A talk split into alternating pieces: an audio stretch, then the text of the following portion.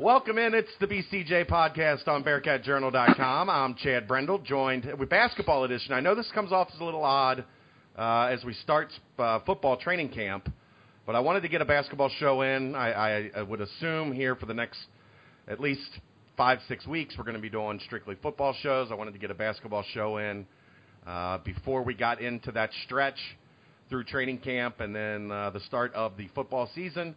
And to do a basketball show, I had to bring on a special guest. He has worked with what used to be Bearcat Lair in the past, and then our paths separated for many, many moons.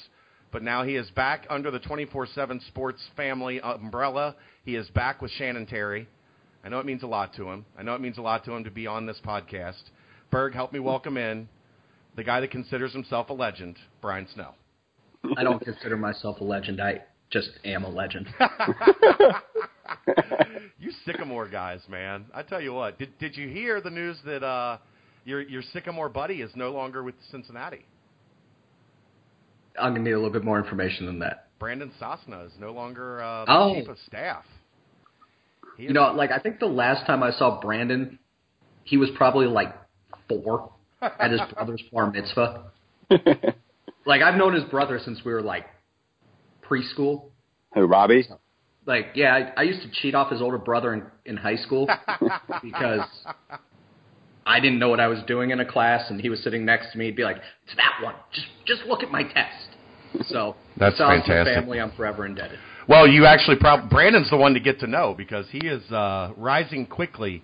He took a job working for the general manager for the Cleveland Browns, so at 24 years old, he's gone from chief of staff in the Cincinnati Athletic Department to an assistant to the general manager of the Cleveland Browns. So you might have picked the wrong one to know.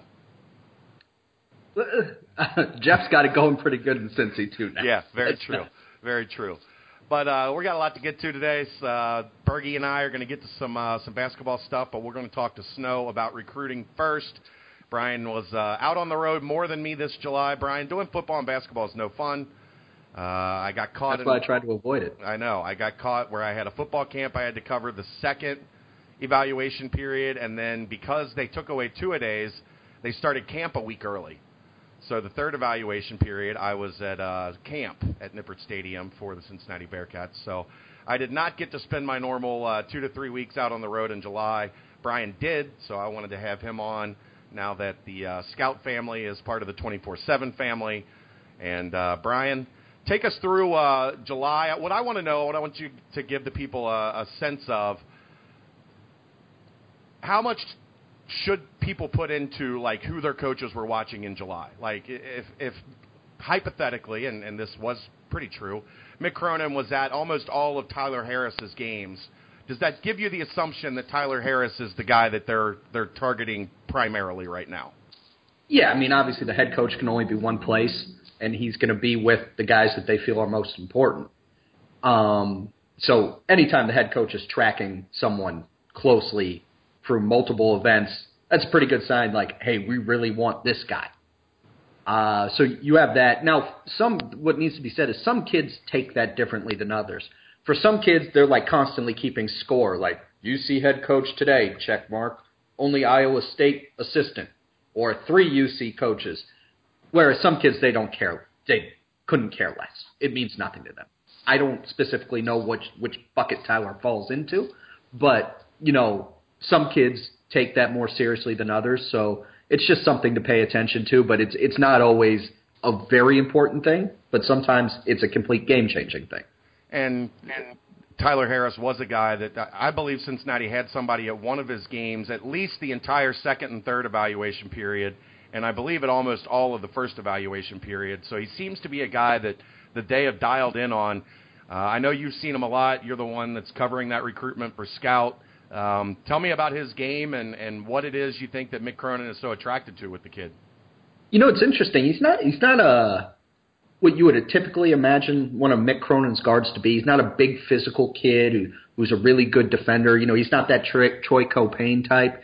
He's kind of like he's 5'9" on a good day, average athlete, but just really knows how to play, can make shots, you know, kind of makes the right pass, just solid all around. But then you look at the box score and it's like, wow, he had 20. And you're like, I wasn't blown away, but 20 is pretty good. So he's just one of those kids, and he does nothing that really, like, completely is going to make a coach, like, flip through the book, like, who's that kid? But when you look at it at the end of the day, he's going to help your team win. He's a guy – and you mentioned, I think, you know, he's not a Troy Caupain type, but he is kind of a Kane Broom type, a little bit smaller. Although Kane, people don't realize Kane Broom is 6'1". He's not a 5'9" kid. He's just really skinny, so he seems a little bit smaller. But it's a shift, I think, for Mick Cronin, where he's seen what Kane can do over this past year in practice and what difference he brings to the program. And I think recruiting-wise, he's thinking to himself, I need to go out and find me another guy like that. That knows how to put points on the board and knows how to play and really understands the game. And from what I saw of Tyler Harris when I was at Under Armour the first weekend, he kind of fits that mold. Yeah, I mean, definitely. He's offense first, smart player, good kid, plays hard, just he's going to be an extension of what Mick is, you know, an extension of the coach. So Mick's going to get solid play from him if they were able to land him. So I think that's what appeals to Mick. And then the fact that, like you said, he's seen what it's like to have a more offensively gifted backcourt with firepower. And even though Tyler Harris is never going to be confused with, like, Allen Iverson or something like that, he's a kid who does score. That's what he does first and foremost. Is he kind of like Trey Burke a little bit? Trey pounded the crap out of the basketball. Yeah. And I don't mean that negative context. Offensively, though? Okay. Oh, okay, yeah, all right. So Trey's always kind of dribbling and just really pounded the ball. Tyler's not quite like that. He's more like move the ball, catch and shoot, stuff like that. Big-time shooter, though. I mean, from what I know, he can really shoot the basketball. Yeah, he's a really good shooter. He's I don't want people thinking we're saying he's Larry Bird or something, but he's a really good shooter. Yeah, that's where I was going with that. What about end-to-end, his speed? Good speed, again, like, he's just not a kid, like, physically that's going to blow you away. He's not super big, not super fast, but he's just fast enough. He's just big enough. He shoots good enough. Like, and you put it all together, and I think, honestly, the sum of the whole comes out ahead of the sum of the parts because of it. I know you're still working on gathering some information on that recruitment overall, but what do you know about where things stand with him? It sounds like Iowa State kind of had an early lead. I know Cincinnati is pushing hard. It sounds like Memphis is trying to make a play there after not showing him much attention until he became the MVP at the Fab 48 the third weekend. I don't think he doesn't seem like a tubby guard to me, but that's for a different day. And then Tennessee offered today as well. So obviously with new offers coming in and everything kind of reshuffling after July, things are changing a bit, but it feels like there is a little bit of structure in there. Yeah, I think Ole Miss is involved as well. They tend to recruit Norton Hurd's program pretty closely. And I know they're looking for a point guard, so I think they're involved as well. Yeah, I know, the kid had a good visit to Iowa State. I know he speaks very fondly of UC and the effort they're putting in. Typically, kids from Team Thad, they take some visits, and then they go from there. I would expect Tyler to make at least a couple more visits after July here coming up, and then kind of really narrow it down. There tends not to be too much drama with those kids, and Tyler's got his head on his shoulders pretty good. So I would think, a couple visits, maybe UC, maybe Tennessee, maybe, Ole Miss, maybe some, and then he'll kind of get it figured out and decide where he wants to go. Does he seem like a kid that it would stand out to him that the head coach has been making him a priority? Honestly, I just don't know. Okay. I don't think there's like a mold of kid that like a lot of the times it's the parents more than the kid that are keeping score. I don't know if his, mom, dad, uncle, grandfather made trips out. So, and Hurd, you could tell Hurd, like, yeah, Hurd, I was there. I saw you, coach. And you weren't even in the same city. So, Does he grade out as a 3 or a 4-star somewhere in that range?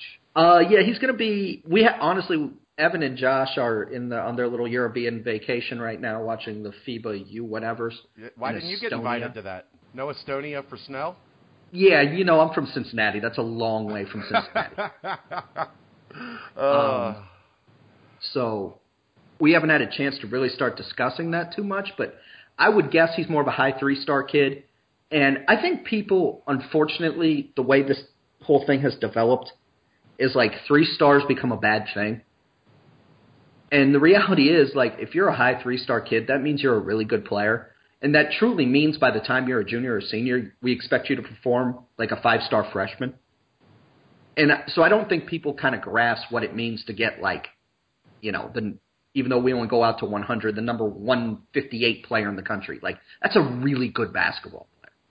And really, Brian, between 75 and 150, there's not, I mean, it's splitting hairs 90% completely. Of the time. Yeah, completely. Which is where Keith Williams falls, you know, the 6'5 guard coming in this season. He was about in the 130s or so, something like that. You know, we might have even moved him up in the top 100. Honestly, like, everyone would know better than me. If he didn't end up in our final top 100, he's like 105 or something like that. He had a really good senior year, played well in front of me a couple times. And, you know, Keith's going to be a really good player at Cincinnati. I can confirm that after seeing him in workouts the past couple weeks. He's going to be really good. Another guy that they spent – well, two guys that they spent a lot of time watching, Nate Hinton, the point guard for Team Loaded North Carolina. And then as a result of watching Nate Hinton, they also offered and really liked Landers Nolley from Team Loaded North Carolina. With Hinton, let's start with Hinton. I know there was some feeling – and I don't know how much you got to see them there was some feeling that he was not a point guard coming into July, but from what I saw of him at Spartanburg at the Adidas Finals, he looked like a point guard to me. I don't know if that's a transition he's making, but he played strictly the one for that team, had great control of the team, it felt like, and took them to the championship game of that event. You know, in Spartanburg, he didn't look like a point guard to me. He looked like an NBA All-Star. He was really good. Now, he came back to earth a little bit the next 2 weeks, but he's still a good player. I think he can play some point guard, but I do think it'd be a bit of a transition. Decision-making can sometimes waver, shall we say. But he can handle the ball. He's big. He's a good athlete. Now, he can't shoot a gun. He just can't shoot at all. But he does everything else pretty well. So, you know, and then physical tools are there. One thing with Nate is he's really old. I think he's darn near 20. Wow. So you question, like, how much growth potential is still there. But, you know, he's a really good player. I know he's got an official visit to Houston coming up maybe next week. Mm-hmm. And they've done the most work with Nate. But this offer explosion, I think, has slowed down his timeline a little bit, and obviously that could play in UC's favor. Well, and UC is one of the schools. They weren't pushing as hard as Houston was, but UC is one of those schools that has been involved for quite a while. So they at least get a little bit of a bump in that, where they had he had some familiarity with Larry Davis before he got, 18 offers in 4 days? Because that's good. And that's typically good. Man, in Spartanburg, he was just unbelievable good. Yeah, he couldn't – like, he'll never repeat that ever again, but – he picked a good time to have the best week of his life, that's for sure. Yeah. No question. Landers Nolley, and he also in Spartanburg. Were you there the first 2 days, or did you come after that? No, I was in Under Armour the first 2 days. The first 2 days, he looked like the best player in the gym. I mean, he was unbelievably good, and then he cooled off a little bit, and he was kind of up and down the rest of July. But that's a kid that screams kind of ACC big wing type, 6'5", 6'6", can really shoot it. Pretty good athlete. Needs to work on his handle a little bit, but he had a great July as well. Yeah, you know, he's one of those kids, you kind of look at it, you probably don't want to play in the 2 very much because he doesn't handle it well, but he could probably play the 3. Yeah. Could probably play the 4 as a small ball 4, kind of that 3 and D guy that the NBA talks about so much. So, and you know, he's an impressive kid in terms of 6'6", athletic, long, makes shots. When he's really got it going, he, you know, just because of that physical combination, it looks really impressive. And he had some really good games. And, you know, I know Auburn's been involved for a while. You know, Cincinnati offered a whole bunch of schools in the SEC and ACC are seriously in there. So it'll be interesting to see what – he keeps kind of a low profile. So it'll be interesting to see where it develops over the next month. Go ahead, Berg. No, I'm just watching highlights of Landers Nolley. What is he, 6'6", 6'7"? He's got good hops and it's a nice stroke on a little fadeaway they showed. And he said he can hit 3s, and he looks like he's got real good quickness and bounce, you know, looks like he could be a good defender. So, yeah, I agree with that, looking at that quick film. Keep going, Chad. All right. A guy I know you've seen quite a bit, Snow, Dwayne Washington Jr. Thoughts? Yeah, you know, this was a kid, David DeJulius, who's committed to Michigan, played point guard for the Bears. And he doesn't like giving the ball up very often.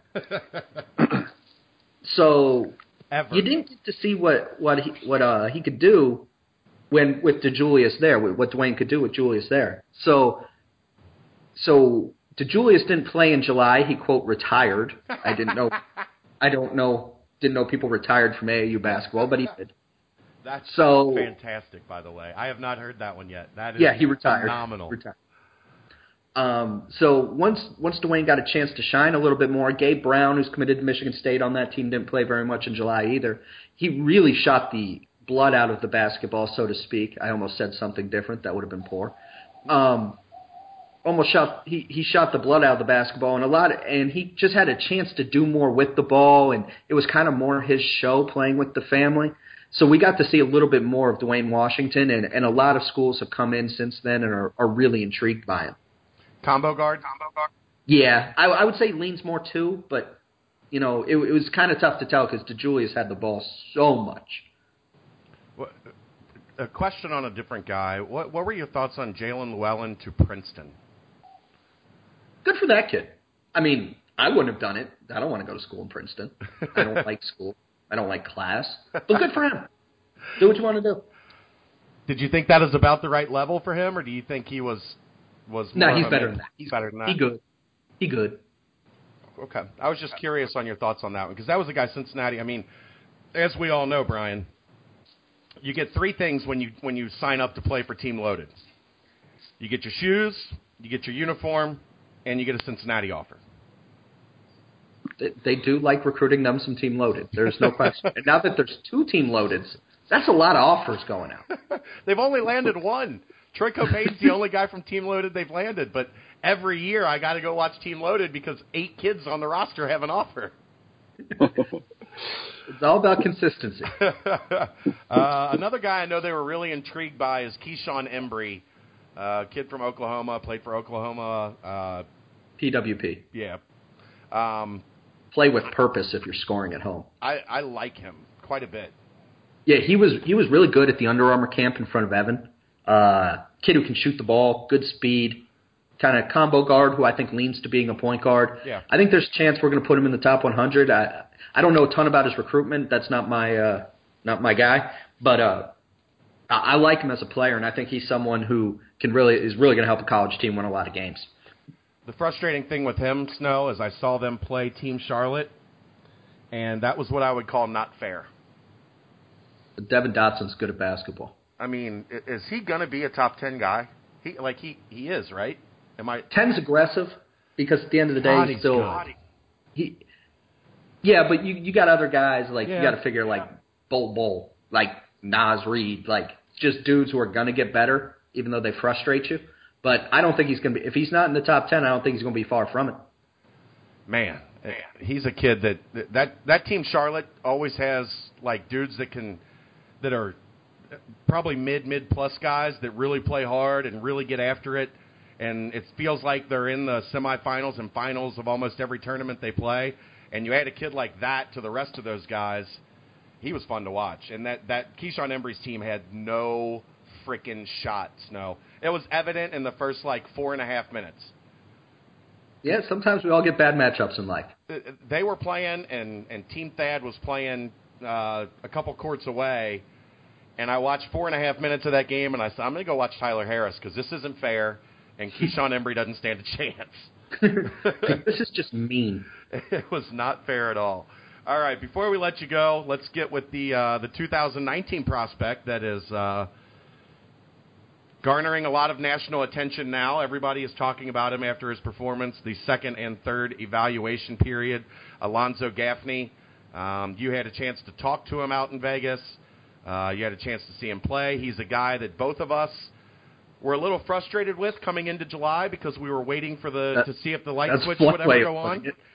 I wouldn't even say frustrated. No, not frustrated, but given up on him. Yeah, probably what I would say. Pretty much written him off, and I want to express that to people. Like, I don't think people understand. Like, yeah, he had a really good July, but I said pre-July, like, he's going to have to turn it on if he even wants Cincinnati to keep coming to his games.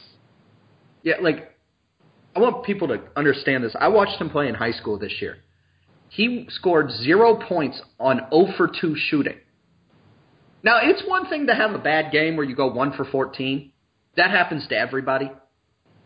Good players do not go 0 for 2. Right. Like, that's – he went 0 for 2. And then I bounced back and I saw him in the spring, and he managed to up his production to 3 points. So I'm, like, looking at this dude like, okay, mid-major player, next one. And then, you know, it's the second evaluation period. They're playing in Louisville. I got everyone calling me asking for his phone number. And then I have one coach hit me and say, he's Rudy Gay. And I'm like, whoa. Are we watching is Alonzo Gaffney, right? Ohio Basketball Club, like 6'7", like long kid. They're like, yeah, he's unbelievable. I'm like, this is ridiculous. So I went to go watch him in Vegas, and I'm like, this doesn't make sense. Not the same kid. This kid's a pro. There's legit like 5-star talk for him now after 2 weeks. Yes. Yeah. Wow. I'm baffled. Good for the kid, but yeah. Why the heck didn't you play this way like the previous 16 years of your life? So Cincinnati on that one. Obviously, they go way back. Mick has known his dad for a long time. He comes into town every weekend for homecoming football game. Alonzo's with him. They come down to practice. They're around the program. He knows everybody in the program, all the players. So you have to think Cincinnati's in a decent spot to start, but there's some heavy hitters now that are swimming towards him real fast. Yeah, you know, Indiana, Ohio State, and Louisville have all offered. Michigan State's watching. I don't know if Huggs is offered or not. His dad was pre-Huggs, right? Yeah, his dad was in the 80s. Okay. Good. That means I don't feel bad for not remembering him. You were a baby, like, if you were even around when he played. I think it was early to mid-'80s when the Bearcats were not very good. So I probably came into this world while he was playing at UC. There's a decent everything pre about 91 is a little fuzzy. So it was pre that, so yeah. Yeah. So I got a pass there, but yeah, I mean, you know, UC's going to have UC, when I had talked to him, hadn't offered yet, but they did have 2 coaches at the game. I think that's a situation where, like, you're seeing everybody now jump in and offer because they haven't built any relationship anymore, especially for, like, rising juniors. That offer is kind of like, hey, we're interested. Yeah. Cincinnati doesn't have to do that. And I'm sure Mick can say, like, you know, if you want to commit here, trust me, you can. Right. You know, we'll offer you when you're ready to commit. Type of deal. But yeah, there's going to be heavy hitters involved there, and I think it's only going to expand. Now, how he wants to handle his recruitment, I genuinely do not know at this point in time, but I would expect him to try to get stroked a little bit and have a little fun in the process, if nothing else. There's nothing wrong with that. No, I know I would. Go on some visits, probably meet some nice young college co-eds while you're there. Like, I'm trying to think, like, I'd certainly visit USC because I went out there for a football game. Oh, buddy. I would definitely go to Ole Miss. There's no question about that. Texas would get an official visit, which is funny if you know why that's funny, and Chad, you do. Texas would get an official visit. Where else would get an official visit? I've heard Florida State would get an official visit. There's a lot of talent there in Tallahassee. And probably Arizona State. Absolutely, yeah. Arizona State. Those would be my 5 officials, and trust me, I would take them all. And you probably wouldn't even consider any of those 5 schools. Yeah, you wouldn't commit to any of those schools, but you would take a visit to all of them.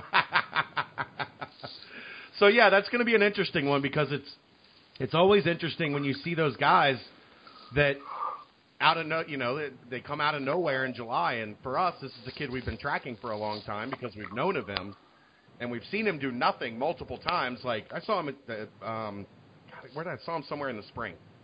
Press piece. Yeah, he did nothing. Absolutely nothing. 3 points. 3. I saw him get 3. And we're talking to each other going, I don't think this kid's ever going to get it. I don't think he's ever going to figure out how to play. And then the first evaluation period, he wasn't all that good, I don't think.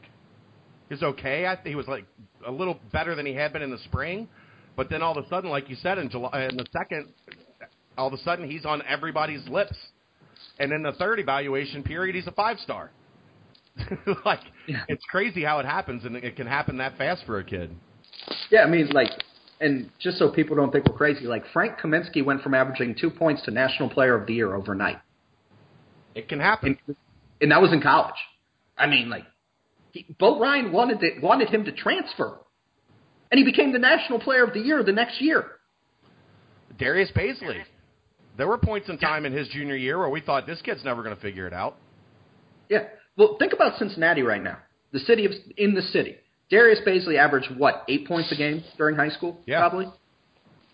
Going to Syracuse, probable McDonald's All-American, looks like a potential NBA player. Jackson Hayes played like 4 minutes a game, now has offers from almost everybody in the Midwest. There was a 6'3 white kid that started over him at Moeller. Yeah. And, like, so, you know, I'm skeptical. I'm Brian Snow. I'm the smartest person in the room. I watch him down in Spartanburg, and I'm like, okay, you know, yeah, he's a mid-major player. Don't give me this high-major stuff. Then I got coaches telling me, like, Snow, you're an idiot. And they do that often, and, you know, usually they're wrong because coaches are idiots. So then I go back and watch him in Vegas. Now, granted, I was probably still intoxicated, but you know what? We're willing to overlook that. And I'm watching the kid, and I'm like, wow, I'd take him anywhere in the country. A kid who couldn't play at Moeller, I would take it any conference in the country. I don't know what's going on in Cincinnati right now. It's not normal. No, like what we're seeing, this is abnormal. When was the last time there were two high major guys in the city at the same time? It's been a minute. I mean, guys that were actually high major good, not just that ended up at a high major. You know, you had the run back when I first started with, like, Adrian Graves, yeah. James Dews, guys like that. You had Billy Walker, O.J. Who else was in the city at that point?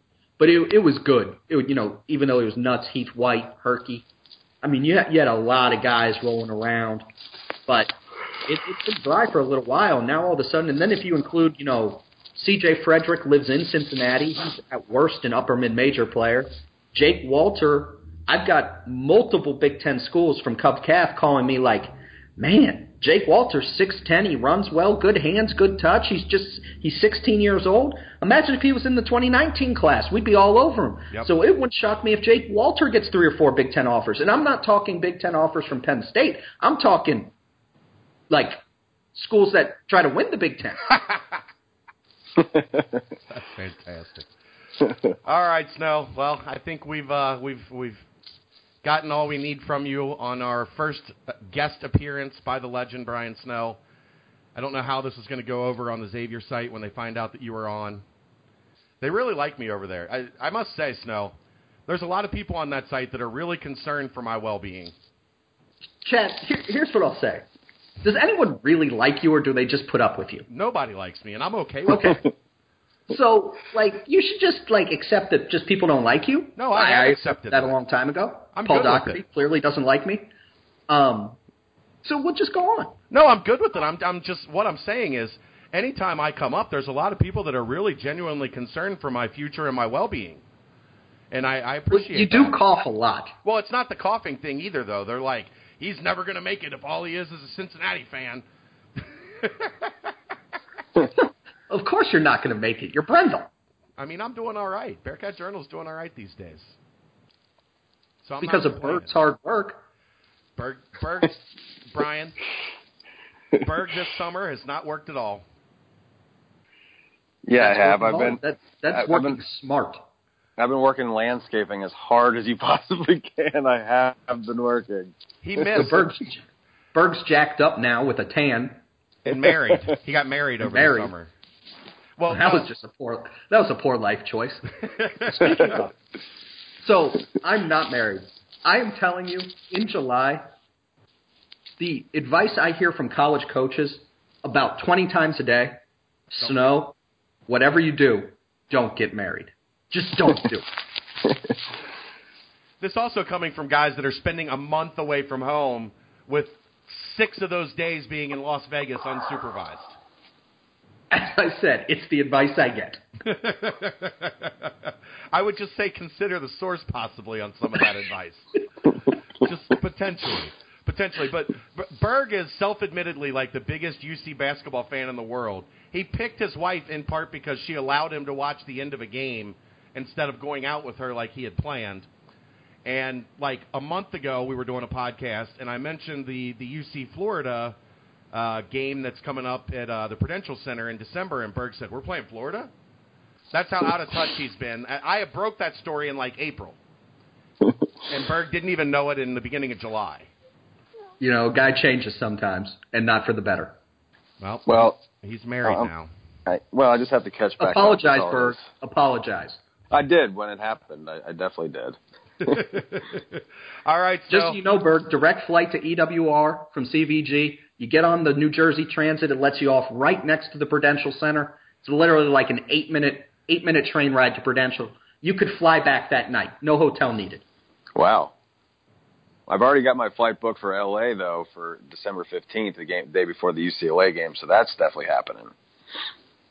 Yeah, well, the Florida game I could do, too. You can get up to 305 in under a day. Good luck. That's very true. Yeah, I'll give it a go, though. I got to get to Pauly. Maybe I can meet Bill Walton. That game will be on Fox, though. I think so, yeah. Because is this the year like the Pac-12 goes full Fox, I think? I could be wrong. I'm not positive, but it's coming up either this year or next year, I think. Yeah, because I thought the Pac-12 and the Big Ten are like Fox now, or I don't know. Maybe it's beyond ESPN. I don't know. Berg, I don't know if you could hang with Bill Walton. He smokes a lot of weed.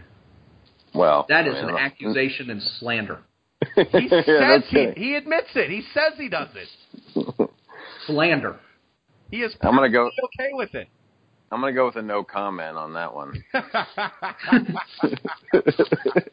All right, Snow. We'll talk to you soon, man. Thanks for coming on. All right, see you. That was the legend, Brian Snow. Nice to have Snow back in the network. If he could, he would probably take it back, but back when we first started, when Bearcat Lair was with Rivals, Snow was a big help in getting me started in the recruiting game and introducing me to a lot of the people and allowing me to get my feet wet. So I appreciate him for that, and now it's nice to have him back in the fold. He is on the road all year long covering high school basketball recruiting, so that is a resource that I am glad to have back at our fingertips and to be able to have him on the show.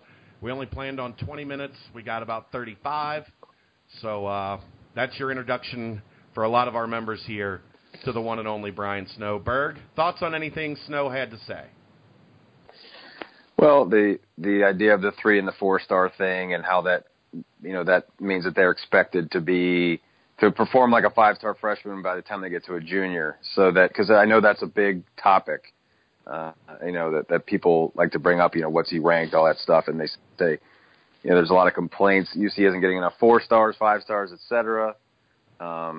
So, you know, but that's just the way that it is. And you can still get a 3-star and he can end up being pretty darn good. So I guess I didn't understand the rating system the way that he explained it. So it was good to hear that. Yeah. And that's coming from a guy that's been doing national rankings for a decade. So he has some understanding. Him and I had some heated exchanges over Keith Williams last year and Keith not being in the top 100.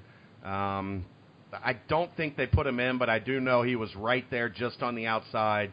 He was one of those guys they considered for one of those last spots in the Scout Top 100 in the 2017 class. And he's right. Keith Williams is going to be a very, very good Bearcat. And I can say now, Berg, after a couple weeks of watching the new guys, this is going to be a really good recruiting class. I don't like that's the thing. Like I don't care. I know it's the network and it's what it's all about, and people get caught up in the hype and the rankings.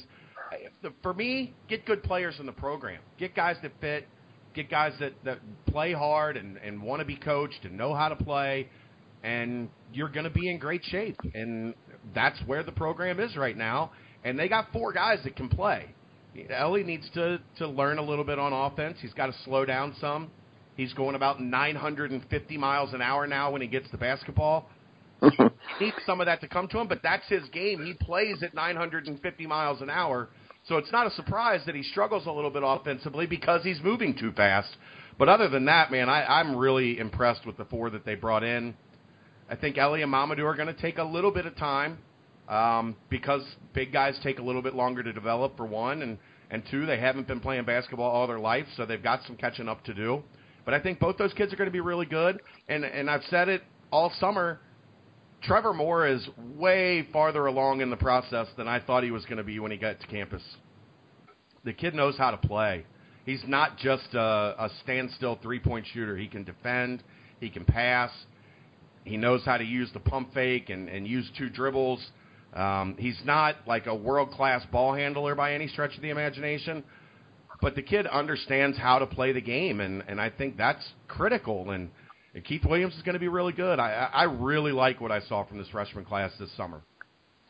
So I've got right here, Chad, I've got three verses here. So what I'm thinking of is at a specific position on the team where the starter versus the reserve. And so I wanted to get your thoughts on and actually one of them, this isn't the order I expected to go in, but since you were just talking about Keith and Trevor versus Jacob and Jaron, battling, like you mentioned earlier, I think on the last podcast, that they're both big city kids, they're not going to be scared, and going against kind of small town kids, not that really is a huge thing, but I mean, it is a factor. So what have you seen from Keith and Trevor versus Jacob and Jaron thus far? I mean, they're not as far along as Jacob and Jaron, obviously, because they haven't had the extended time in the program, but it's exactly what you just said. Those kids aren't backing down from anybody. They're not, just giving the nod to Jacob and Jaron like, hey, we're not – they're here to compete, those two. So they're not going to back down from those two guys. They're going to come at them. They're going to get their butt kicked fairly regularly this year as they get adjusted to everything. But just that mentality that both of them have, it's going to make when they do – go to the red and black team. Right now there's a red team, a black team, a white team, because they were doing pretty much 4-on-4 all summer.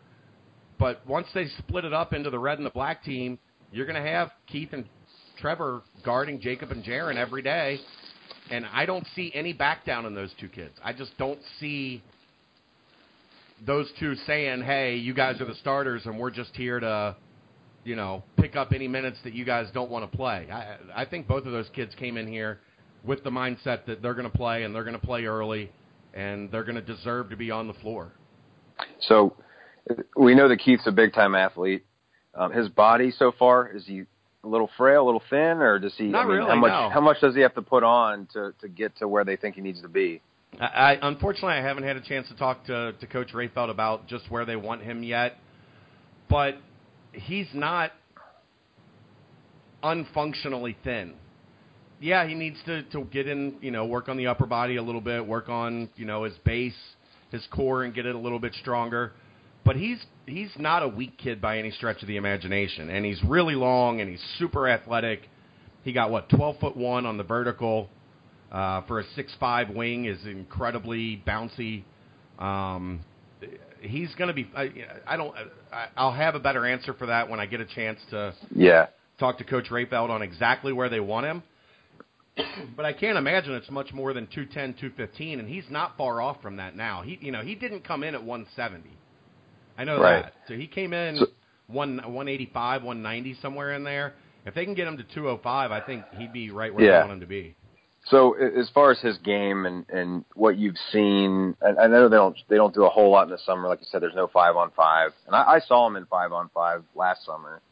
And I mean, it definitely stood out as his defense and his quickness and athleticism. And his shot was pretty smooth, too. He had good arc, good rotation. I mean, what have you seen in the limited time you've seen him this summer as far as, what you expect his game to be like his first year at UC? I think he's going to be a guy that's really, really, really good in the open court, which is going to be something that really complements Kane Broome really well. He's very active in the passing lanes as a defender. You know, a lot of where he would set a guy up and they would throw a little bit of a lazy pass and he's just waiting on it to steal it and take it down and dunk it.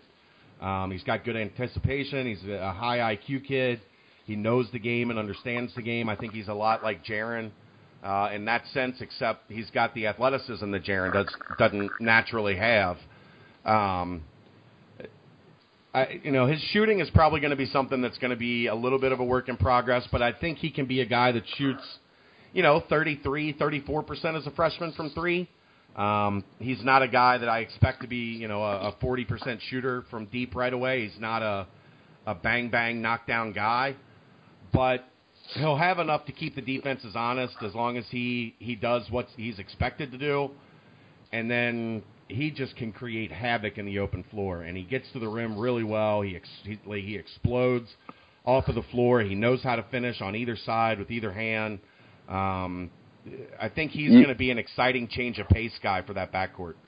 You do know that is virtually the same scouting report that people had for Dwayne Wade. And I know you've been dying to compare the kid to Dwayne Wade since you saw him.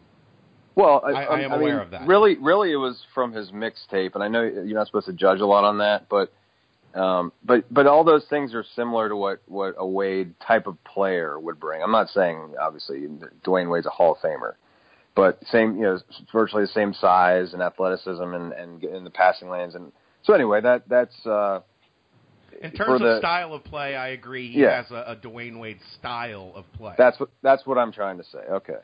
So, all right, so it sounds like Keith and Trevor aren't going to back down, and Jacob and Jaron have their work cut out for them as well in practice. And, of course, nobody expects them to take many minutes from Jacob and Jaron, pretty much just, when they're tired and when they're in foul trouble.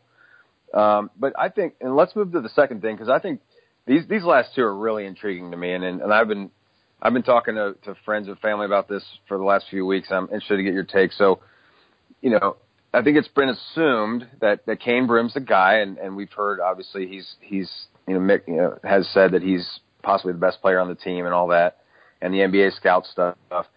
So the assumption would be that he's going to start and play 25-30 minutes at the point guard spot. But what about Jennifer? I mean, he's a junior. He's been around a couple of years. He's had 2 summers now to work on what the coaches want him to work on his body.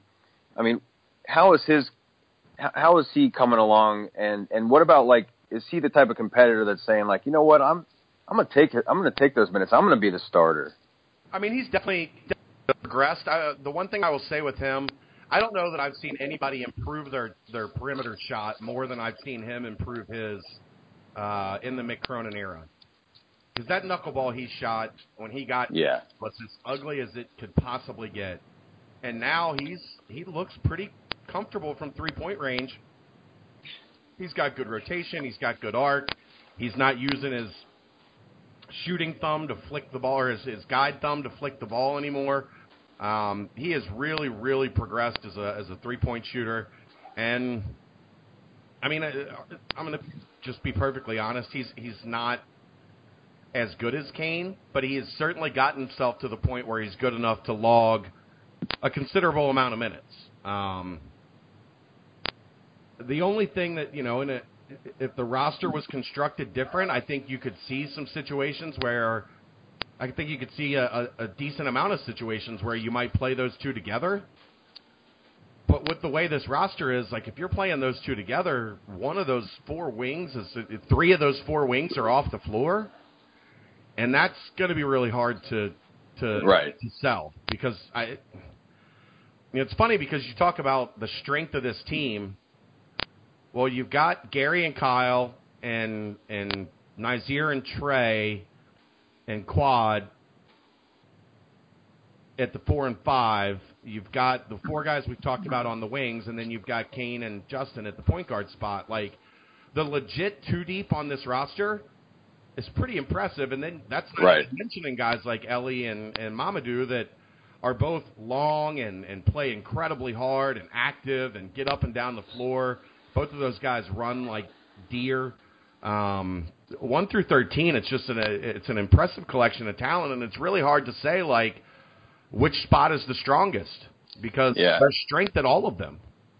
So Jennifer, though, it'll be interesting because, like I said, he's a junior now, and Troy just graduated, and it's like, okay, you know, maybe he thinks, I'm sure he a competitive kid. They all are. Like, I want to come in and get these minutes, but it sounds like at the pace that they're going to play with the up-tempo style, that it could just be that they're going to sub out Kane for Justin every 4 or 5 minutes throughout the game, and they're each going to get 20, 25, unless it's a certain game where you figure you need Kane on the floor for 30 minutes. But I guess the question would be, do you think Jennifer, though, I mean, is he the type of guy that can you know, get to the point this year where he's getting 20 minutes or so consistently, just because, you know, he's trying to develop, and I know he made good strides last year, but you just had to have Troy out there so much for so many minutes, and he didn't get a lot of looks against the good teams, I guess is my point here. So I wonder,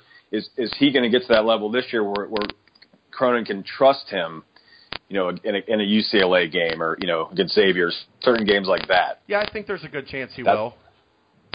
20 minutes, I just don't know, because that means taking Kane off the floor for 20 minutes and having your best player on the bench for half the game. I'm not a big fan. Like, yeah, you know, I don't see a lot of need for that. But I definitely think for 15, 16 minutes, Justin Jennifer is going to be exactly what you want from a backup point guard, and you're not going to have to change what you're doing for him. You're going to be able to continue to play up-tempo. Yeah, he's not as fast as Kane, but he's probably a little bit better of a natural passer than Kane is. So he's going to give you some different things. He's going to give you the ability to do some different things. And I think, yeah, he'll definitely be able to step up to that challenge of picking up some more minutes and being a guy that you're going to start to trust and feel comfortable with the game on the line. You know, maybe not in the final 3 minutes of a game, but you can put him in with 8 minutes left and not worry about a three-point lead going to a five-point deficit. You know what I mean? Right. So, and over to Kane just for a second here, and this is, I'm going to say, a reliable source. Talked to a veteran player on the team. I can't name names. But the veteran player said that there's a little bit of worry on the team that Kane may leave after this coming season. He may be a one-and-doner. And that was a little bit of an eye-opening thing to hear. I mean, so I don't know. Well, let me stop. Let me stop you before we go any farther with this. The right. Same concerns were said about Kyle Washington last year, and he didn't even put his name in the draft. So I think that's something that, you know, guys consider, or there's because a guy sat out and he's getting a little bit older, there's some concerns with. But, I mean, Kane is 6'1", 158 pounds, 60 pounds soaking wet. Like, that's not – where's he going to go? I mean, and if he decides that, you know, at the end of this season that – he thinks he's proven himself and he wants to go to Europe and get paid. I mean, I think that's fantastic, but I don't think, you know, look around and you don't see him as a guy that's being, you know, he's not Jacob Evans where he's being projected mid-second round. He would literally have to come from completely off the board into being drafted, which how many times have we seen that happen? It doesn't happen very often in college. Right, right. And so I don't, No, I'm not saying that the reason I brought that up is just that just shows you that how well the kid is playing and how much respect his teammates have for his ability. And so I thought that was interesting to hear that. I'm sure that it's probably not going to be the case. Like, you can't rule anything out anymore, but but I just thought I'd bring that up. Just sent 600 members of our website into a I know. That good. Thanks for clearing that with me before you mentioned it on the podcast. That's okay. You know, hey, debates never. You know, we might as well have more debate. But we'll put that to bed for now. And I wanted to get to this. Might be the most intriguing, kind of, you know, starter versus reserve, and that's going to be Kyle Washington versus Nahsir Brooks. And I think that there are reasons to believe that Nahsir may fit the change in style a little bit better. He can run the floor. He's better defender, so that if you're in the scramble mode, when you're playing up and down a little bit more, you trust him a little bit more to get back there, protect the rim. Meanwhile, and I don't want to rag on Kyle, because he was very important last year. He can put the ball in the hole. He's intense. You need that energy from him. He's very important to the team. But the fact remains, he took the most shots, and he was the sixth most efficient player last year offensively. So, and not to mention, obviously, where the other part of his game is not the strongest. So I think it's going to be very interesting to watch, whether Nasir can snag what portion of those minutes at that 5 spot that Nasir can start to wrangle away from Kyle, because last year we started to see a little bit of it before he tweaked his knee. And I know you're definitely high on him, and I don't know, what have you seen so far this summer to as far as his development goes? I think Nasir, I think he's made a really nice jump in his development. I've seen more skill on the offensive end. It's still not all the way where you would like to see it yet, but he's starting to get a little bit more comfortable with his back to the basket. He's shown a nice touch out to 15, 17 feet, especially on that baseline jumper. I've seen him knock that down with some regularity. And he gives you toughness, and he gives you a kid that's not going to back down. Again, another inner-city kid that came in ready to fight. And I know, there were a lot of people last year that coming into the season, and the numbers kind of changed us a little bit. If there was, another guy or two on the roster, we would have heard a lot of people say that Nasir should redshirt. And I think he showed, especially up until the knee got injured, that he was a very important part of this team. And his confidence took a hit a little bit because he wasn't playing at 100% after the knee injury, but he still battled, and he still gave him some minutes. And if Kyle doesn't want to play defense, if Kyle doesn't want to give maximum effort all the time, Nasir's not going to have a problem eating his minutes. Right, and I think that's quite a storyline this season. I think it might even be the main storyline, or other than Kane, and how, if he's the real deal or not, but like just a very, very interesting storyline to keep an eye on, because you got a fifth-year senior who led the team in scoring last year, was the only one to average a double-double per 40 minutes, and you got a kid, a young kid who's he's chomping at the bit to snag those minutes, and as we've seen, there's we know there's two ways to lose minutes at Cincinnati: not play defense and turn the ball over.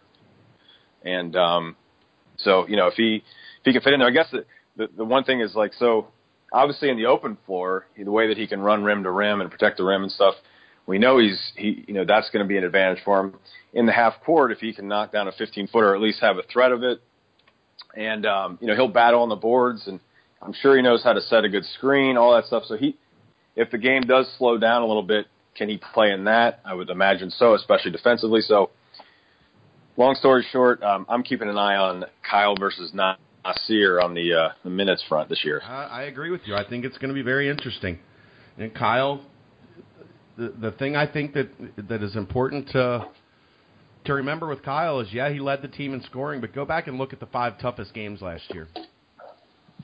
Yeah, Butler. Let's go with these. Butler, Iowa State, UCLA. 2 SMU losses and UCLA. Pull that up. Yeah. It's not good. No, I mean it's tough, because it seems like if he gets bodied and things don't go his way early in games like that, he wasn't able to stay the course and have that mental toughness to get through it. And so, especially if you've got enough scoring now. I mean, last year the Bearcats really needed his scoring punch. Certain areas on the roster weren't firing on all cylinders on offensively, and needed him to put points on the board for some games, especially the Rhode Island game.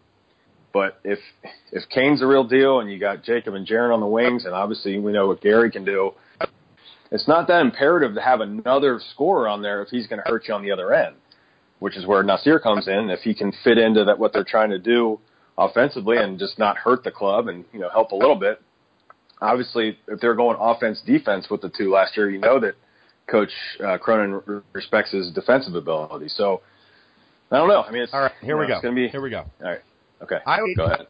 Pretty and shooting great. He was 6 of 15 from the floor, but he did have 13 points and 10 rebounds to win. Yeah, he called in that game. Butler, 7 points, 0 rebounds, and a loss. He got his butt kicked in that game. Yes, the Weidman and Travis dealt on him. Yeah. SMU second game. Decent, 5 of 7. He had 12 points, 5 rebounds in 24 minutes. Yeah, he battled in that one. I remember he wasn't bad in that game. Sorry, that was. Oh, okay. The last was 4.6 rebounds. Okay. You need your score to be better. Well, see, you're looking. Yeah. Sorry, go ahead. And then UCLA, 4 points, 4 PLA, 6 rebounds, 2 of 10 from the floor, and 9 rebounds. Yeah, I mean the UCLA. UCLA, yeah. It was UCF. Only 7 points on 3 of 15 shooting in the loss at Central Florida. Right. And that's not even. You're just looking at his points and rebounds really there. You're not looking at the other side too. So when he struggles offensively, it's compounded by the fact that he has trouble on the other end. I know that he definitely did not. You know, remember the first game of the year last year? I think he had 5 or 6 assists, and he was saying I was just playing for my teammates and all that. And he went on like a streak where he had barely any assists for a long time there. So you know but maybe they just said, we need you to score, just focus on that and do your best on the other end and just make sure you rebound the hell out of the ball. And but either way, I mean, you know, he and Nasir combined, I mean, it's definitely pretty formidable, especially if Kyle's hitting some shots. But I still think Nasir can snag some minutes, and it's going to be up to Kyle to have the toughness to, if that does start to happen, then he's going to need to find a way to get back on the floor. Postseason play, the final 5 games of the season.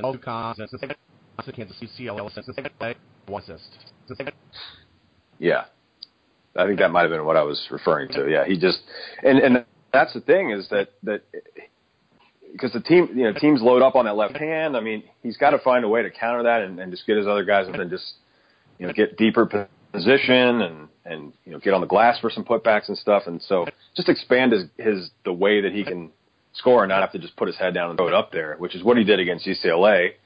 And in that game, that was like they were in that game, but you know, how many possessions did they just get, you know, not really what they would have liked to have gotten because of, you know, some of that. So either way, Nasir's working hard. He's ready. I'm interested to see how he does this year, you know, snagging those minutes. Interesting. All right, Bert. Let's gonna put up. So that's it for me for another month and a half. I better come up with some stuff, huh? You might want to.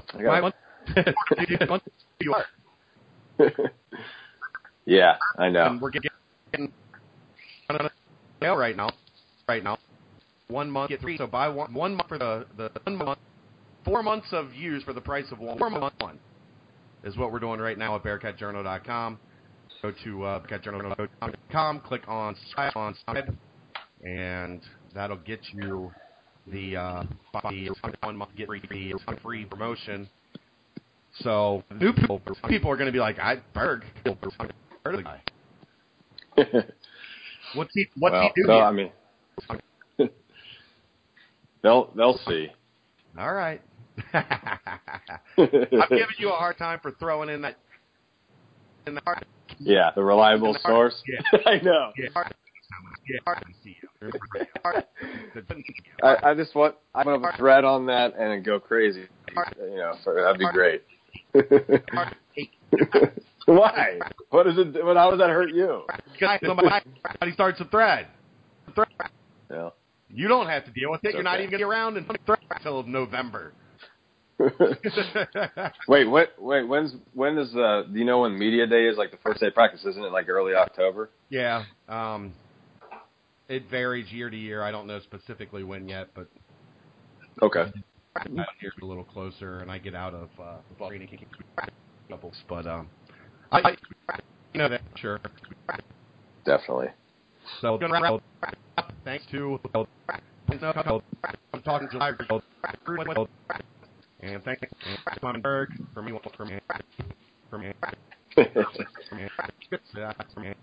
did a whole lot of brought some good stuff there, some good points of discussion. We hadn't hit on. So for basketball, that'll for a little while. Maybe once he gets once back this, and we start hearing about it. And there's some things talking about. We'll do a. Half and half episode where we'll do half football, half basketball, and give everybody their basketball fix. But for now, that's going to shut it down on the basketball side for at least a couple weeks. So everybody say bye to Berg. We'll see him sometime down the road. But I'm Chad. I'll be ready. I'm Chad Brendel. He's Justin Berg. Thanks again to Brian Snow. It's the BCJ podcast on BearcatJournal.com.